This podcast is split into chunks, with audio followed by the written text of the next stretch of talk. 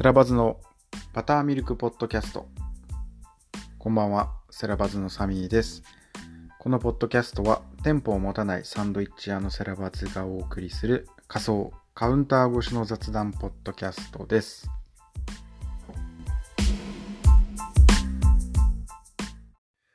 こんばんは、セラバズのサミーです。梅雨が明けてから1週間ぐらい経ちましたが、あんだけ待ち望んだ太陽、日差しも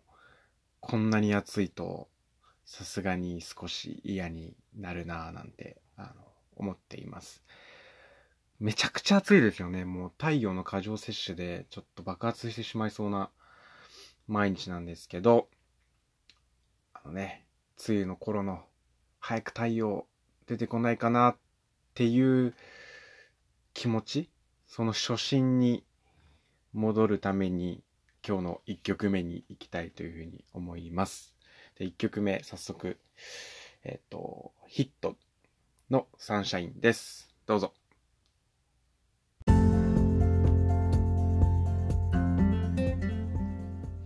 はい、今聴いていただいたのがヒットでサンシャインです。今、めちゃくちゃ暑いですけど、もうこの曲聴くと太陽最高っていうふうに、マインドが変わる、めちゃくちゃいい曲です。このアルバムもね、この曲が入ってるアルバムもめちゃくちゃいいので、皆さんもぜひ Spotify とかで聴いてみてください。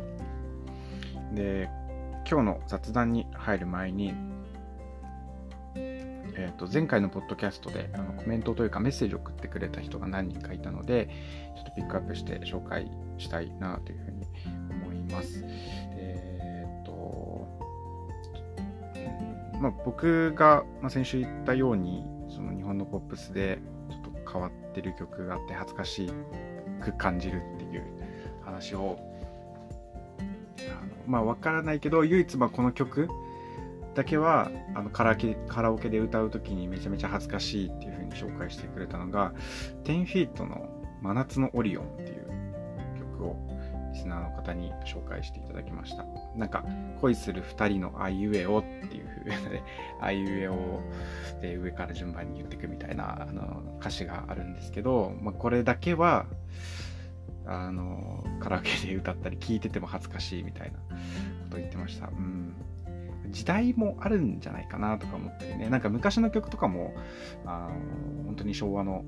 曲とかも聴いてるとよくこんなこと言えるなみたいな歌詞とかにも出会いますけど、もしかしたら時代背景とかもあるのかななんて思います。あと、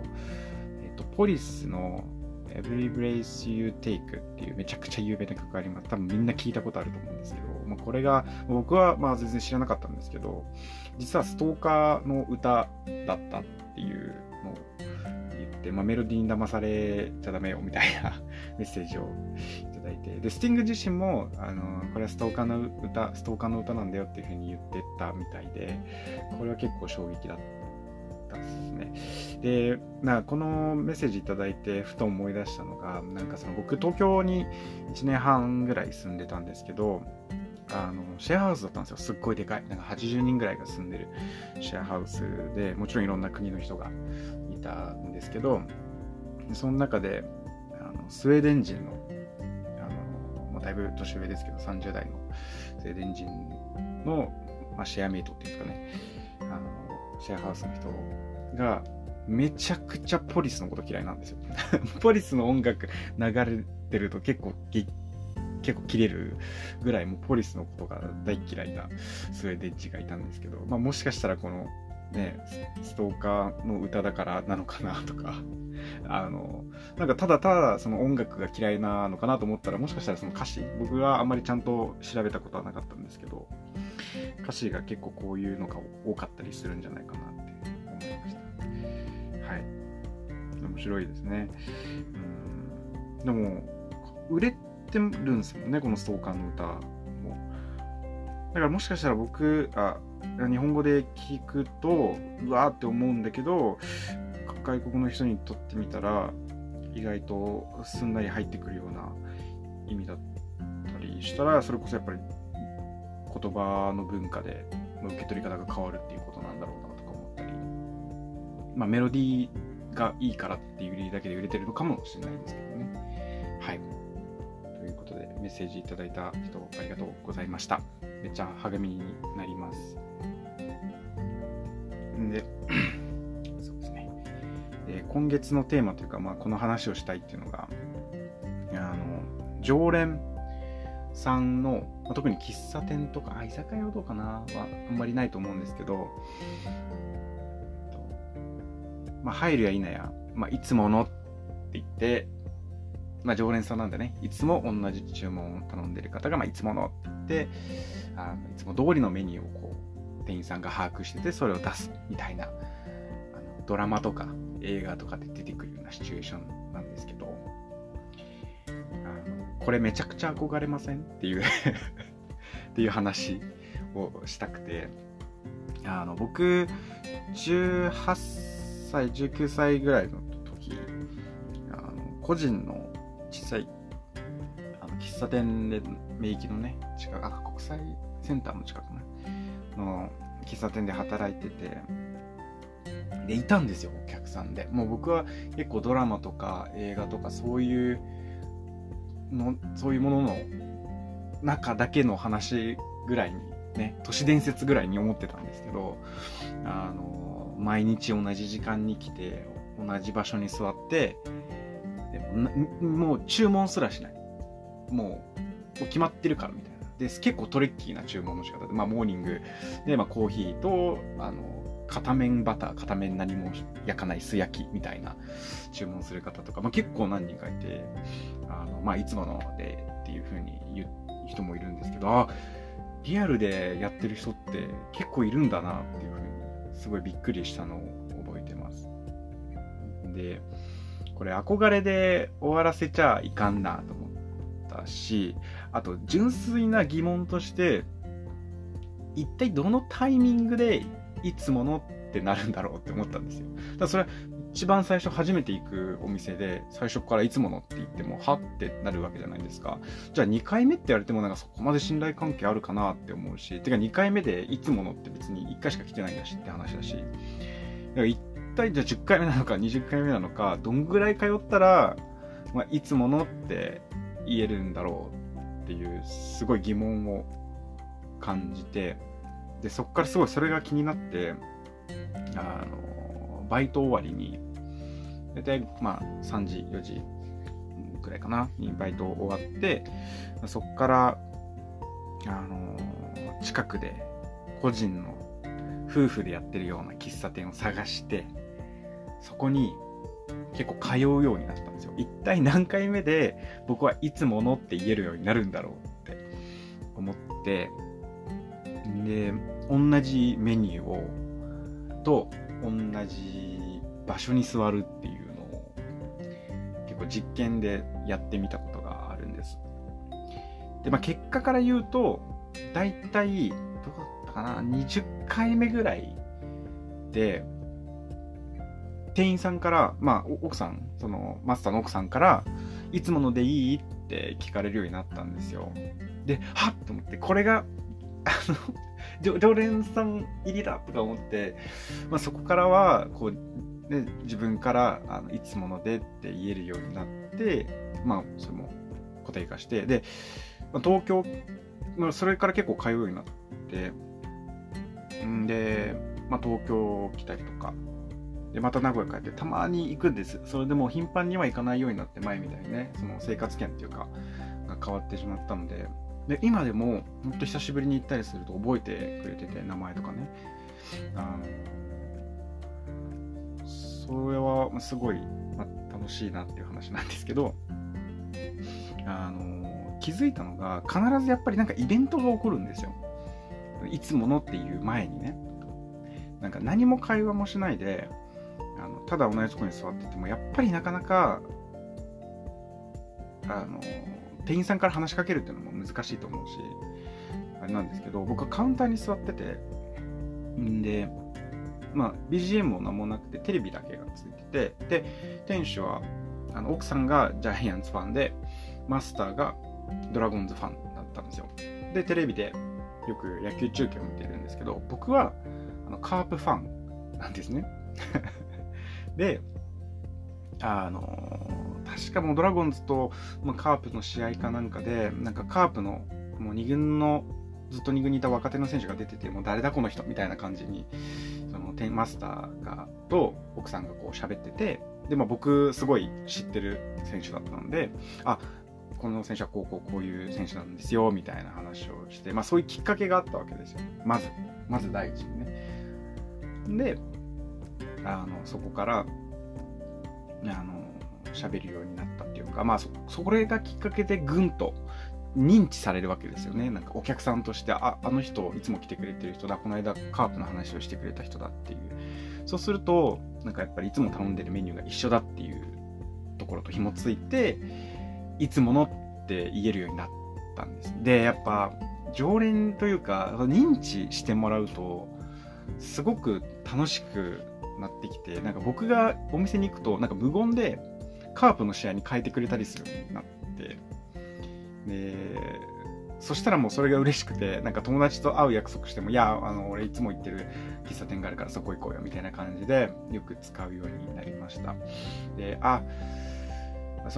んか常連になって、こういつものって言うみたいな、その店主とのなんだろう関わりみたいなものってすごい憧れがあって、実際にやってみるとやっぱちょっと大変だったわけです。なんかそれを例えば僕みたいにね、20回も通ってやっとできるようになるって、かなりそのめちゃくちゃその食べ物とか飲み物を提供されているものが好きじゃないとなかなかできないなと思ったんです。で、僕がよくお客さん自分から話しかけたりするんですけど、お店で。で、なんでそういうことをするのかって、まあ僕が喋るのが好きっていうのもあるんですけど、いわゆるその僕の場合で言ったらこのカープの話でちょっと認知してもらったみたいなところで、自分からそのイベントごとを起こすというか会話をするっていうのをやることによって、そのいつものっていうその常連になるまでの期間が、もう僕の場合はそのコツコツに20回通ってなったのが、僕の方から話しかけることで、それをまあ3回とか5回とかにすることができたら、お客さんとのつながりっていうのはもっとたくさん増えるんじゃないかなって思ってやってるんです。やっぱり自分のお店だといつも自分がいる場所なので、割とこう主導権が握りやすいというか、話しかけやすいんですよね。でもやっぱり新しく入るお店とか初めて行くお店とか、僕がお客さんになっていくとやっぱりこう店員さんになんか話しかけづらいというか、なんかおこがましいなって一回来てとか思っちゃうんですよね、僕はね。いや、そういうそのお客さんが常連になるまでの道筋みたいなものをいかにコンパクトにするかっていうのはなんか面白いなって思って、そういう仕掛けみたいなものをお店にたくさん作れたらいいななんていうふうに思っています。それが多分音楽だったりとか、なんか本を置いたりとか、話がしやすい環境だったりとかなのかなって思ってます。ちょっと話だいぶずれたっていうか、まあ台本がないんで結構雑に話をしちゃってるんですけど、まあそうですね、まあそうですね、常連で、まあ、いつものっていうのに憧れてやってみたのが、まあ、自分でね実験してみたのが、まあ、まさかこういうふうに自分がお店をねやる側になって生きてくるとは思わなんだで、こういうのやってみたいなとか、それなんか意味がないように見えることじゃないですか。だって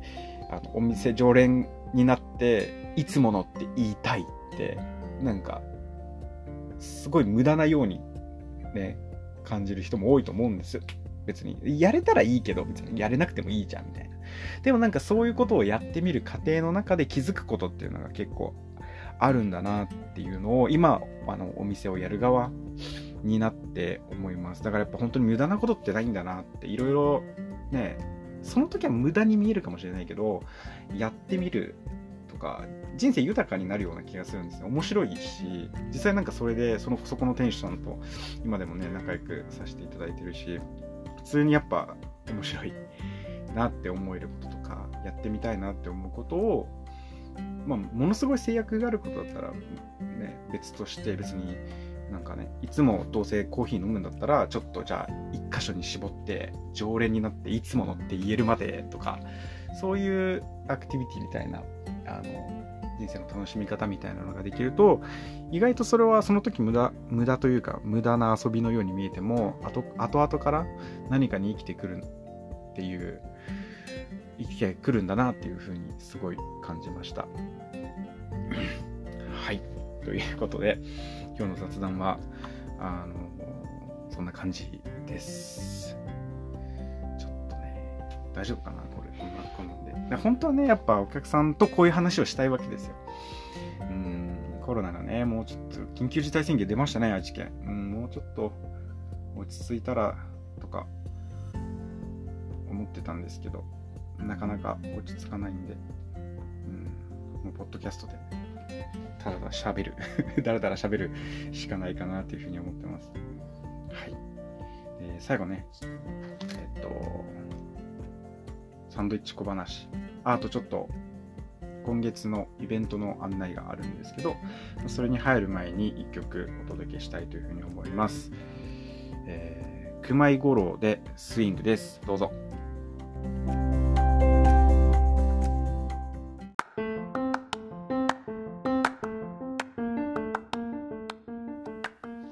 はい、今聴いていただいたのが熊井五郎でスイングです。はい、ではサンドイッチ小話に行く前に、今月のねイベントの情報をお届けしたいというふうに思います。今月は8月の20、21日に犬山の下本町にあるいとともというアパレルショップで2日間出店をします。時間が15時から21時で、サンドイッチはチキンサンドですね。だいぶ前にもチキンサンド戦争っていう話題を取り上げたと思うんですけど、チキンサンドを出したいというふうに思っています。でですね、今回は、いとともさんとのコラボイベントということで T シャツもこれに合わせて2種類販売をします。1つがホットサンドイッチを食らい尽くすっていう、そのままですね、もうホットサンドイッチ食らい尽くすって書いてある T シャツと、もう1つがいとともさんカラーに染まった虎がホットサンドにかぶりついてるっていう T シャツですね。この2つを用意してお待ちしてます。サンドイッチも美味しいですし T シャツもかっこいいので、ぜひ手に取ってみてください。でですね、愛知県皆さんもご存知の通り緊急事態宣言が24日まで出てます。で、犬山はそこまで感染者数は多くないので、一応テイクアウトで人が密集しないように配慮しながら開催はしようかなというふうに思ってますが、その近づいてきてかなり開催できないかなっていう雰囲気であれば、ちょっと1週間ぐらいずらしてまた開催日をずらすっていうこともあります。また近くなってきたら案内もインスタの方でするので、ぜひチェックしてください。はい、久しぶりの犬山での出店なので、めちゃくちゃ楽しみにしてます。いろんな人にね、なかなか会えない人たちにも会えるかななんていうふうにして楽しみにしてます。はい、ということで、今週のサンドイッチ小話なんですけど、結構ニュースの中からサンドイッチって入ってるものを切り取ってそれについてダラダラ喋るみたいなことをしたんですけど、今回はそのサンドイッチのネーミングについてちょっと考えたいなというふうに思います。サンドイッチってまあ、何が入ってるかが結構大事なわけじゃないですか。例えば BLT っていうネーミングだったら、まあ、ベーコンレタス、なんだ BLT、 トマトかが入ってるんだっていうふうにすぐパッと分かったりとか、まあ、ハンバーガー系だったらチーズハンバーガーだったらもうチーズとハンバーグ入ってるんだなとか、やっぱサンドイッチのネーミングって割と安易につけられがちだし、中身に何が入ってるのかっていうのが一発で分かるネーミングっていうのがやっぱセオリーだとは思うんですよ。まあ、どのサンドイッチを食べようかって悩むときにこう無駄なねことを考えさせる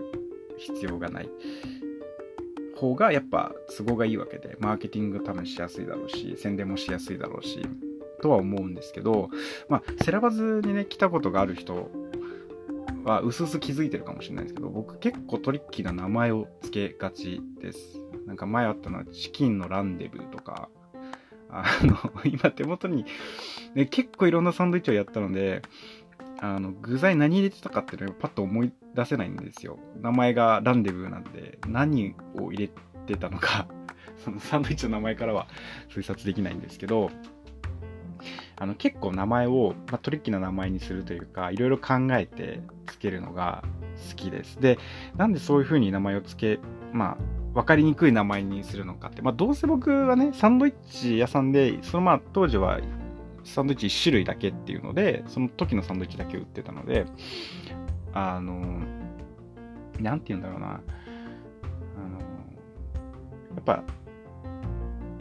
面白い名前をつけてお客さんと、だそれこそまさにさっきの常連さんになる過程の中でイベント発生させるというか、こうランデブーって何みたいなお客さんとの会話になるわけです。初めてであってもそうやってイベントを作ることができるって、聞いたこともないそのサンドイッチみたいな名前にしてお客さんと会話をするということのために結構名前をトリッキーにしたりもありますし、あとね今回の20、21日の犬山のとともさんで出すサンドイッチ、まあ、さっきチキンサンドって言いましたけど、僕が出すチキンサンドのネーミングとしてはジャンキーでいこうかなというふうに思っています。で、なぜこういうふうに、前まではちゃんとね、ちゃんとした名前の出し方をしてたんですけど、こういうふうに名前をトリッキーにしてもいいかもしれないっていうふうに思ったきっかけのサンドイッチがありまして、それが南アフリカのギャッツビーっていうサンドイッチがあるんですよ。ちゃんとその諸説いろいろあって、なんでギャッツビーになったのかっていろいろあるんですけど、なんかこういう理由でこうなったっていうちゃんと説明されてる文章はちょっと今のところ見つけれてないんですけど、まあね、大体皆さんもお分かりかと思うんですけど、まあ、華麗なるギャッツビーっていう小説があるんですよ。世界的に大ヒットしたね。そこから取ってるっていうのが、まあ定説というか一番有力な説なんですね。で、そのサンドイッチがどういうサンドイッチかっていうと、めちゃめちゃ長いパン、まあフランスパンみたいな感じですね。パンにピリピリソースっていう辛いソースが塗ってあって、で肉、ポテトフライがこれでもかと入ってるすげえでかいサンドイッチなんですよ。でめちゃくちゃでかいんですよ。多分どこで頼んでもでかくなるみたいに書いてあったんですけど、まあそういうサンドイッチ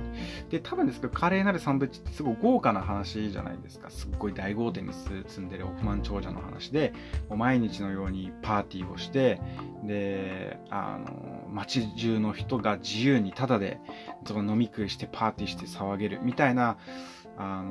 くだりがあると思うんですけど、まあ多分そういうところからこうごった返してる感じのサンドイッチ発想が飛んでギャッツビーにしようと思ったんですけど、こういうなんか切り取ってそれを名前にしちゃうみたいな手法はすごく斬新だけどなんか文学的でいいなって思って、でそこからちょっと名前もなんかそのまんま、なんかパイナップル入ってるからパイナップルサンドイッチとかじゃなくて、ちょっとひねって考えるようになりました。そのきっかけになったのがこのギャッツビーっていうサンドイッチです。で、チキンサンドなんでジャンキーにっていう名前にしたのかっていうと、これはウィリアム・バローズっていうビートジェネレーションのねまさにケルアップとか、そこら辺のギンズバーグとかの世代の、小説家っていうのかな、詩人なのかな、の小説、ジャンキーっていう、裸のランチっていう小説が一番皆さん有名なんですけど、その一番最初に出したジャンキーっていう、当時禁書になって出回らなかったっていう過激な本なんですけど、麻薬中毒の人のこう人生とかを書いてるんですけど、実はそのバローズの自伝的な小説なんですね。で、そのジャンキーっていう小説の中に、そのいわゆる麻薬中毒者の人たちが夜な夜なこうカフェに集まってフライドチキンを食べるっていうシーンがあって、そこからちょっとサンプリングをしてます。あとはチキンサンド戦争の時の話にもしたと思うんですけど、去年アメリカで大流行して、このチキンサンドがね、チキンサンドが売り切れて食べられないことに腹を立った客が殺人未遂を起こすっていうか、普通考えてたかがサンドイッチのために理性をぶっ飛ばして人を殺して、それで捕まるみたいな、理性が吹っ飛んじゃうようなサンドイッチってかなりジャンクだなと思って、ちょっとセンセーショナルなネーミングにしてみました。めちゃくちゃうまい、自分で言うのもあれですけど、めちゃめちゃうまいんで、皆さんもぜひ楽しみにしていてください。はい、ということで、そんな感じで今日のサンドイッチ小話は終わりにしようかなというふうに思います。やっぱあれなんですかね、ちゃんと何を喋るかを考えてトークした方がいいのかな。次回からはもうちょっと練ってから喋ってみようかななんて思ってますが、そんな感じですかね。今週もありがとうございました。ではまた来週。バイバイ。